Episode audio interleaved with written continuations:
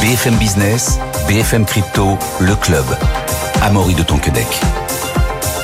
Bonjour à toutes et à tous. Si demain vous intéresse, vous êtes au bon endroit. Bienvenue dans le club BFM Crypto. Au sommaire du jour, les cryptos ont-elles servi à financer les attaques du Hamas? Et puis, les banques centrales seraient-elles finalement favorables aux cryptos? Et le secteur traditionnel, qu'est-ce qu'il en pense? Lui, enfin, pour finir sur une note d'espoir, est-il envisageable? D'envisager une blockchain orientée vers le bien commun. Pour en parler aujourd'hui, j'ai le plaisir de recevoir Jérôme Edenbaum. Bonjour Jérôme. Bonjour. Tu es en charge du business monnaie numérique et crypto-monnaie chez Idemia et auteur du livre Qui va gagner la guerre des crypto-monnaies j'ai le plaisir aussi de recevoir Grégory Raymond. Bonjour Grégory. Salut. Tu es cofondateur et directeur de la recherche chez The Big Whale. Alors Grégory, j'ai vu que toi aussi, euh, tu avais entendu sur France Info mardi matin que les cryptos étaient, je cite, très efficace pour euh, financer le terrorisme. L'actualité internationale dramatique de ces derniers jours nous propose euh, malheureusement un cas concret. Grégory, est-ce que les cryptos ont servi à financer les attaques du Hamas? Alors c'est un sujet qui est extrêmement sensible, hein, comme euh, vous l'imaginez bien. Euh, ce qu'on peut dire, c'est qu'en fait, on ne sait pas.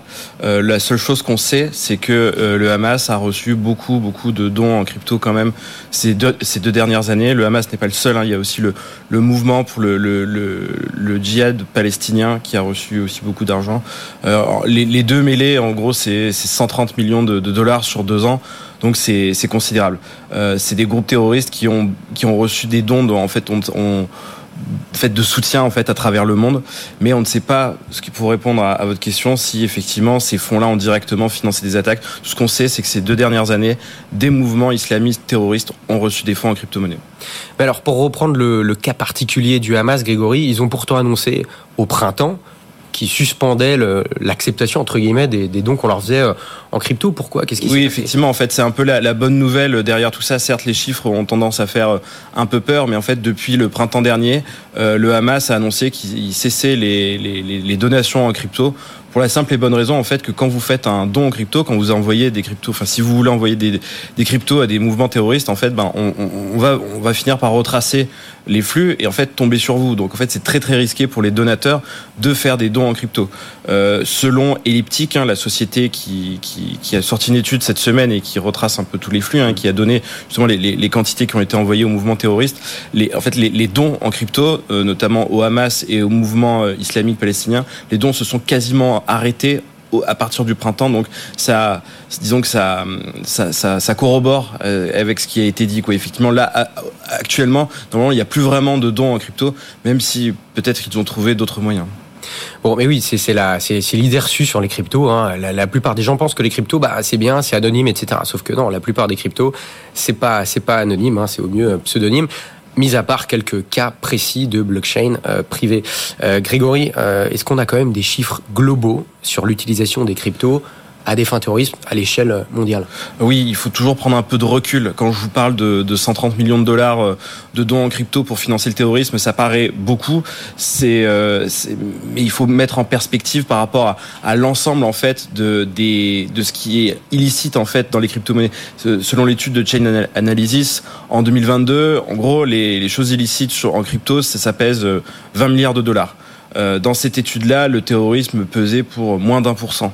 Euh, bon, les, les chiffres n'étaient peut-être pas à jour. Oui, on rappelle que Chain Analysis, c'est une société qui permet de lire un peu tout ce qui se passe sur la blockchain, donc euh, voilà, permet de surveiller euh, tout ce qui peut s'y passer. Donc ces données, Grégory, sont intéressantes. elles sont intéressantes et bon, on s'aperçoit que globalement, c'est pas vraiment le terrorisme qui fait partie des, des grosses activités illicites. Euh, l'énorme, l'énorme poste, c'est surtout les ransomware. Effectivement, quand on bloque vos ordinateurs à distance, euh, les, rançons sont souvent en crypto-monnaie. On va pas vous demander d'envoyer un chèque, ça c'est sûr.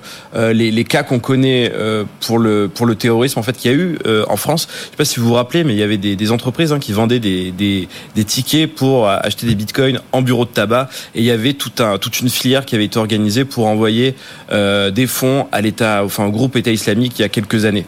Ça, ça, ça existait, mais ça a été complètement démantelé. Et en fait, ce qui est intéressant, c'est pour en avoir parlé avec les, avec des, agents de, du renseignement à l'époque, c'est que les crypto-monnaies, en fait, étant donné que on, ça permet de tout tracer, ils ont laissé passer des flux qu'ils avaient identifiés pour voir en fait où ça allait. Et ça permet de remonter les filières de façon très efficace. Donc en fait, quand on voit qu'il y a des fonds qui ont été envoyés, c'est une mauvaise nouvelle, certes. Hein, vaudrait mieux qu'il y ait zéro euro qui soit envoyé en crypto à, des, à des mouvements terroristes. Mais quand il y en a, ça, on permet de les suivre. Follow the money, hein, comme on dit dans, dans, dans les agences de renseignement.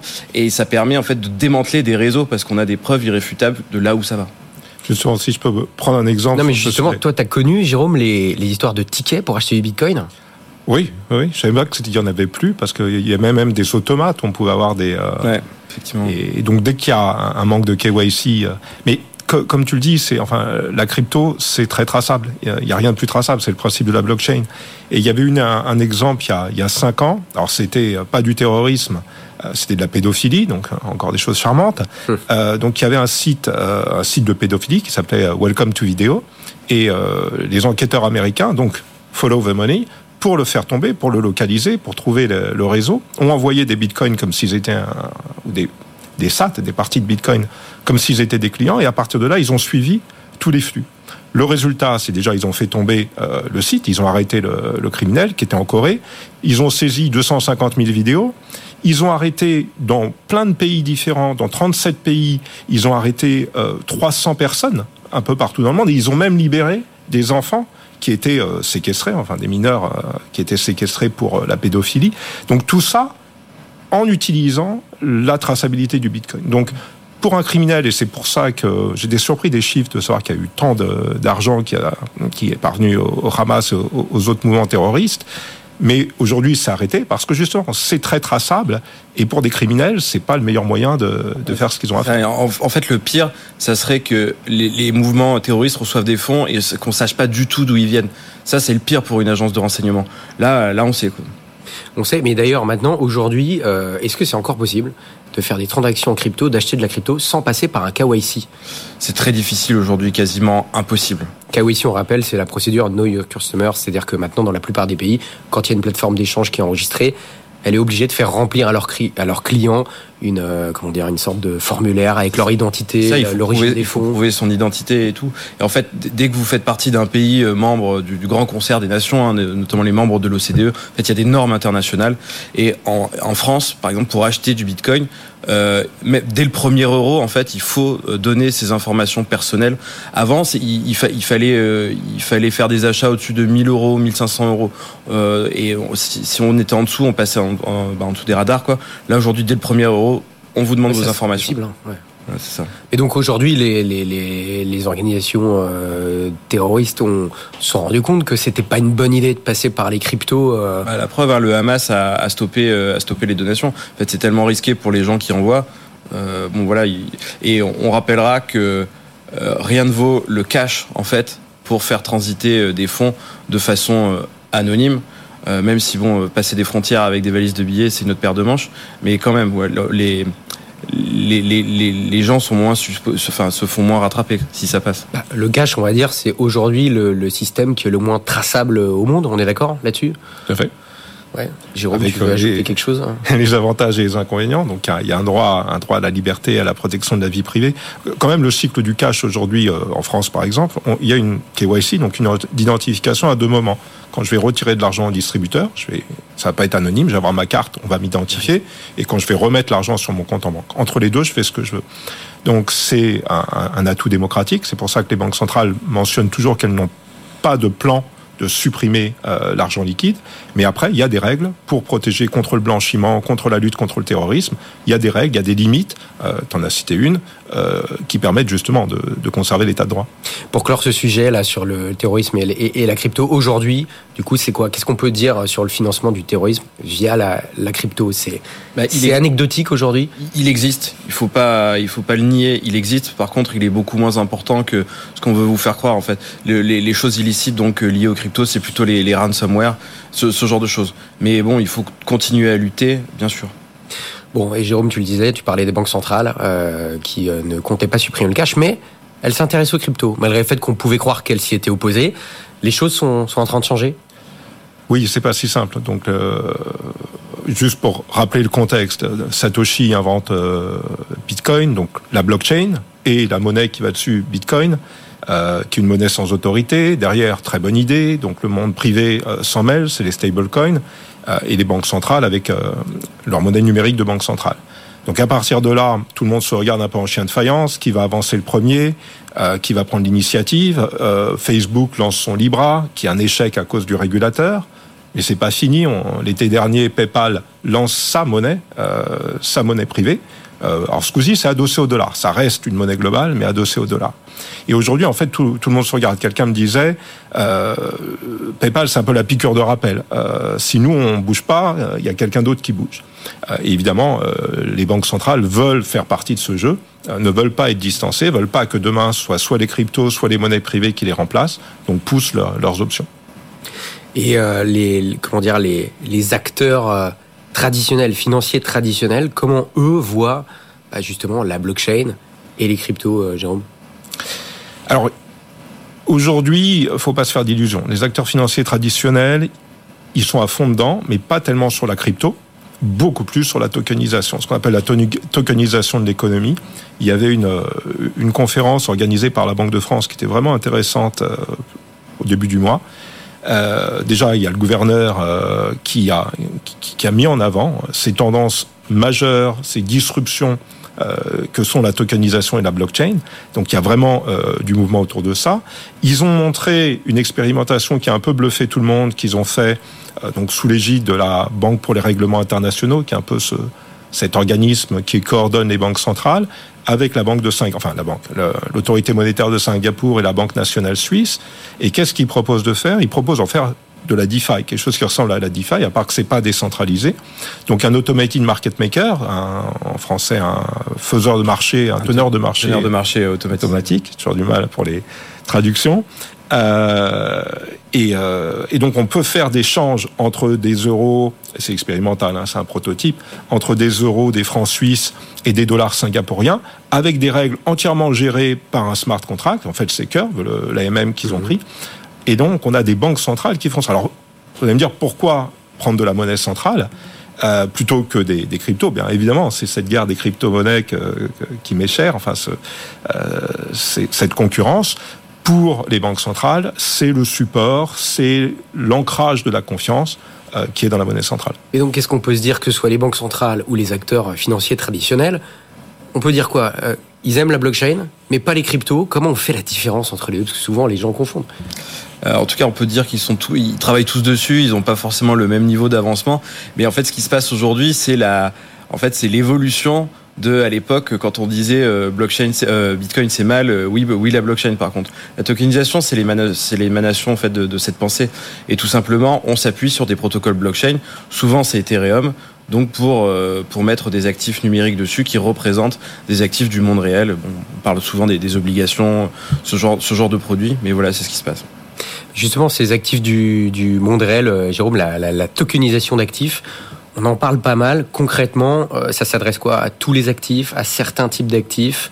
Euh, C'est une hype ou alors il y a vraiment quelque chose de concret derrière qui peut, euh, une technologie qui peut accélérer tous ces process-là? Oui, je pense qu'il y a vraiment quelque chose de très massif. Encore hier, je voyais les, les actualités, il y a JP Morgan qui a annoncé donc sur leur blockchain qu'il y a BlackRock. Donc BlackRock, c'est le plus gros, le plus gros asset manager euh, du monde. Hein, qui gèrent le plus d'actifs.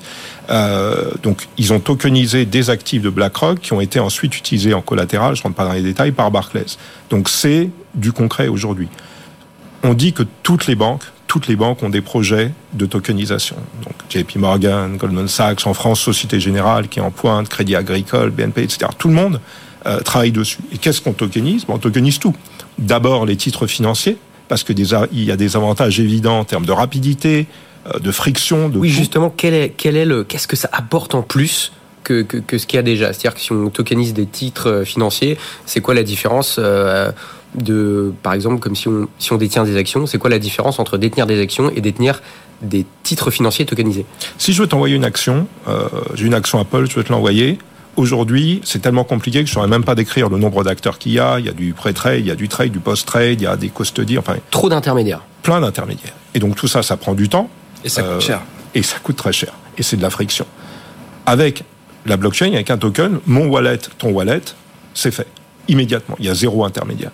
Donc, on comprend tout de suite, et c'est instantané. Instantané, le temps qu'un bloc soit procédé, c'est processé, ce qui est à peu près instantané. Aujourd'hui, un trade, c'est aller euh, deux jours après. Donc, en termes de rapidité, en termes de friction, en termes de coût par le nombre d'intermédiaires, il n'y a que des avantages. Et aussi, avec les propriétés de la blockchain, on peut faire des choses très intéressantes. Euh, on peut être sûr d'être payé. C'est-à-dire, quand j'envoie l'action, est-ce que je suis payé? Aujourd'hui, il faut mettre plein d'intermédiaires pour garantir ça, delivery versus payment. Là, c'est direct. Et là, c'est direct, c'est garanti par l'algorithme de la blockchain. Il y a un exemple qui est très parlant, qui est souvent utilisé par euh, Société Générale et, et sa filiale Blockchain Forge. En fait, émettre une obligation sur la blockchain, ça prend euh, quelques minutes. Et émettre une obligation euh, dans le, de façon traditionnelle, ça peut prendre plus de deux semaines. En fait, le temps d'appeler, d'appeler les gens, sentir le marché tout ça, euh, c'est un enfer. Et donc, en fait, là, tout de suite, quand on sent que qu'il faut le faire, on peut y aller. Parce que n'empêche, quand on a l'idée d'émettre une obligation et le temps qu'elle se fasse, bah souvent les conditions de marché elles ont changé. Ça, ça peut être un problème. Là, en fait, en quelques minutes, ça peut ça peut être fait. C'est ça en fait la, tokenisation, le, le grand apport aussi. Alors, tu as déjà répondu partiellement à la, à la question que j'allais vous poser, mais on voit qu'il y a un avantage par rapport aux utilisateurs. Donc, euh, pas d'intermédiaire, plus rapide, moins de frais. Mais ces acteurs traditionnels, ils aiment pas être des intermédiaires. Justement, eux, euh, comment ils voient ça? Visiblement, ils ils sont friands de cette tokenisation d'actifs, mais on pourrait se dire aussi, bah, finalement, c'est pas génial pour eux parce qu'ils vont se faire des intermédiaires bah, d'une manière ou d'une autre. On a toujours dit que la blockchain, ça allait supprimer les intermédiaires. C'est un peu plus complexe que ça. Ça va en supprimer certains, mais il va y avoir des nouveaux acteurs qui vont arriver et utiliser la blockchain directement. Bah, pas tout le monde ne sait le faire. Il va falloir des spécialistes qui s'en chargeront. Et l'exemple de Société Générale est assez parlant. En fait, on, on, on va s'adresser à Société Générale pour émettre des obligations. Là, ça sera sur la blockchain, mais il faudra toujours euh, quelqu'un pour le faire. Vas-y, oui. Jérôme. C'est exactement ça. C'est-à-dire que un émetteur comme euh, Société Générale voit son intérêt. Il y a certains métiers peut-être qui, ont plus de soucis à se faire, qui vont se reconvertir. Euh, custody aujourd'hui, custody dans le domaine traditionnel peut devenir de la custody, donc le fait de conserver des titres, demain ils vont conserver des actifs tokenisés. Parce qu'il faut voir que ça va même au-delà. Enfin, on parle des titres financiers parce que évidemment, action obligation, c'est ce qui va partir, ce qui est en train de partir en premier, mais ça va bien au-delà. Euh, des actifs immobiliers, par exemple, ou des matières premières, des crédits carbone. Les actifs immobiliers, aujourd'hui, je veux acheter de l'immobilier, euh, je vais aller chez un notaire pour, encore une fois, faire cette garantie, je paye, je reçois le titre. Demain, avec la tokenisation, je paye, je reçois un NFT qui représente, qui est homologué par le cadastre et qui représente mon bien, voire une partie, parce qu'on pourrait acheter par exemple 10% d'un bien immobilier, tout ça, ça devient très facile. Et ensuite, des cas même beaucoup plus peut-être anecdotique, mais qui plus proche de nous, acheter un billet de concert. Je veux aller à un concert, je veux acheter un billet d'occasion. Vous vous souvenez, euh, Stade de France, le ah problème des, des, faux tickets. Là, déjà, je vais avoir deux avantages. Je vais avoir un billet dont je vais pouvoir vérifier l'authenticité sur la blockchain avec des propriétés euh, cryptographiques que je vais pouvoir utiliser pour rentrer dans le stade. Mais également, encore une fois, pour le paiement, je vais être garanti que quand j'envoie le billet, je reçois le paiement dans une opération atomique. Donc, pas de risque d'arnaque. Et Jérôme euh, parlait à, raison de l'immobilier. Moi, il y, a il, y a, il y, a quelque chose que, que je trouve assez révolutionnaire, c'est aussi, en fait, pour tout ce qui est illiquide, l'immobilier, c'est une chose, mais par exemple, les, les, actions des sociétés qui sont non cotées. Aujourd'hui, c'est un peu, c'est très difficile en fait de s'échanger, d'acheter, vendre ces actions-là. En fait, à partir du moment où tout devient coté, ça, ça, ça, fluidifie énormément le marché. Ça ferait une cotation en temps réel d'entreprises qui ne sont pas cotées, donc 24 exactement, 24 exactement. 7 jours sur 7. Et pour le financement des PME, c'est génial. Ouais, non, mais c'est vrai. Et, et, justement, d'ailleurs, question, euh, on voit qu'il y a plein de cas d'usage de la blockchain. Pour ce qui est du système financier traditionnel, pour vous, à part la tokenisation d'actifs, on vient de le voir qui est déjà très large, est-ce qu'il y a un autre cas d'usage que vous voyez arriver qui va faire bouger les choses dans, dans les années à venir? Messieurs. Sur Sur, euh, le, sur comment dire, sur le, le, la finance traditionnelle. Comment est-ce que la blockchain peut changer la finance traditionnelle. On a parlé de la tokenisation d'actifs. Est-ce qu'il y a un autre cas euh, de, de, de, de, cette technologie bah, la, la, la, tokenisation, c'est le, c'est le grand, grand sujet. Quoi. Après, on peut parler des, des, des monnaies numériques de banque centrale, euh, mais les, voilà, je, je vois c'est que deux grands exemples. Hein. Mais c'est déjà beaucoup. Bah, les me... Vas-y, vas-y. Oui, après, il y a des choses plus anecdotiques. Alors, je ne veux pas dire d'erreur, mais je crois qu'il y a un fichier de la Banque de France euh, c'est pas les interdits bancaires, mais c'est un fichier de ce type-là qu'ils ont mis sur la blockchain parce que c'est plus simple à gérer pour les banques qui déclarent, pour celles qui consultent. Donc c'est pas passionnant, c'est pas quelque chose qui fait des gros titres, mais c'est pratique, c'est une utilisation de la blockchain, comme il y en a dans la logistique, il y a plein de, cas d'usage qui peuvent être intéressants. Euh, Celui-là, euh, par exemple. Mais le gros, encore une fois, tokenisation, sachant que la monnaie numérique de banque centrale, pour moi, c'est une tokenisation, c'est la tokenisation de la monnaie. On tokenise les titres, on tokenise la monnaie, et donc ça fait partie de, ce grand, de ces grandes manœuvres. Et d'ici d'ici 2030, le, le, cabinet BCG estime que l'ensemble des, des actifs tokenisés pèseront 16 000 milliards de dollars. Hein. C'est considérable. Hein. Ça va avancer très vite. Et là, les, tu, tu, citais le, le BlackRock mm. et JP Morgan, mais en fait, il y a des nouvelles comme ça, mais je, presque toutes les semaines, ça se multiplie. Ce n'est plus, euh, enfin, la blockchain est vraiment en train de rentrer dans, dans les mœurs, en tout cas les mœurs financières. Donc la blockchain, mais pas forcément ce qu'on appelle les cryptos. Pour vous, c'est plus la blockchain qui va rester que bah, les cryptos en elles-mêmes bah, Juste, on va moins en parler. Mais pour émettre euh, des obligations euh, sur la blockchain Ethereum, ben, il faut de l'Ether. Hein. Donc, Société Générale a de l'Ether, travaille avec de l'Ether quand ils conçoivent leur, leur smart contract et tout. Donc, les cryptos qui vont rester, les tokens qui vont survivre, entre guillemets, c'est les tokens attachés à une blockchain, qui, ces tokens qui auront une réelle utilité, que ce soit de la gouvernance, que ce soit dans l'échange de valeur Bien sûr, pour la gouvernance, mais en fait, tout simplement pour utiliser les blockchains, il faut payer ce qu'on appelle les frais de gaz, hein, les, frais, les frais de transaction qu'il faut des tokens pour ça. Et c'est aussi pour ça qu'on qu pense qu'Ethereum est un projet d'avenir parce qu'il est utilisé par la plupart des grandes institutions et ces institutions ont besoin de, dans leur coffre hein, pour utiliser tous ces protocoles. C'est drôle, on a vu hier dans cette émission qu'il y a des choses aussi qui allaient se passer sur Bitcoin. Peut-être qu'on va avoir des smart contracts sur sur euh, Bitcoin comme sur euh, Ethereum. Jérôme, un dernier mot euh, là-dessus? Oui, donc le Bitcoin est, il restera, je pense, un, actif spéculatif, donc avec d'autres objectifs. Encore une fois, la banque traditionnelle aime pas trop ça, mais il y a un autre marché pour. Ensuite, c'est les NFT. Les NFT, quand on parle de tokenisation, c'est des NFT. Tout ça, c'est des, des, NFT. Les actions, ça va être des NFT. L'immobilier, ça va être des NFT. Alors, c'est pas des singes avec des lunettes, hein, c'est autre chose. Mais les gens qui disent est-ce que les NFT ont de l'avenir? Oui, les NFT ont énormément d'avenir parce que, encore une fois, tout va être tokenisé. La technologie NFT, mais après, peut-être pas forcément les certaines collections. En fait, on associe trop souvent les, les NFT, par exemple, au, Board Ape que tu citais là tout à l'heure. C'est pas, c'est pas que des, c'est pas que de l'art numérique, les NFT. C'est un support qui permet de garantir l'authenticité de quelque chose. Donc, ça peut être de l'art, ça peut être un, un, produit financier. Bon, et toujours dans, dans les cas d'usage, pour finir, euh, messieurs, Grégory, est-ce qu'une blockchain peut travailler pour le bien commun. Alors le bien commun, qu'est-ce que c'est? C'est très large, mais euh, est-ce que tu peux nous en dire plus? Euh, On a vu qu'il y avait... Euh, enfin, c'est quoi une blockchain for good? Bah, En fait, il y a beaucoup de gens qui, cherchent voilà, la blockchain qui apportera... Le, le, le, meilleur pour la société. tout le monde dit, bah, elle n'existe pas encore et tout, parce qu'il y en a beaucoup qui polluent et compagnie. Sauf qu'en fait, moi, je trouve qu'elle est déjà là, et c'est la première, c'est Bitcoin. Bitcoin, en fait, euh, bien sûr, beaucoup de gens disent que, que ça consomme beaucoup d'énergie. Après, on va pas rentrer dans les détails, mais on sait que ça, ça apporte des, des, vertus au modèle économique des producteurs d'énergie verte qui n'ont pas tout le temps en fait des gens pour consommer leur énergie. Euh, le fait d'avoir des mineurs de Bitcoin euh, insérés sur des, des, réseaux électriques, ben ça permet de stabiliser euh, de stabiliser la demande en fait sur les sur les réseaux. Donc c'est bien pour les pour les opérateurs de réseau. Donc il y a plein de choses positives comme ça.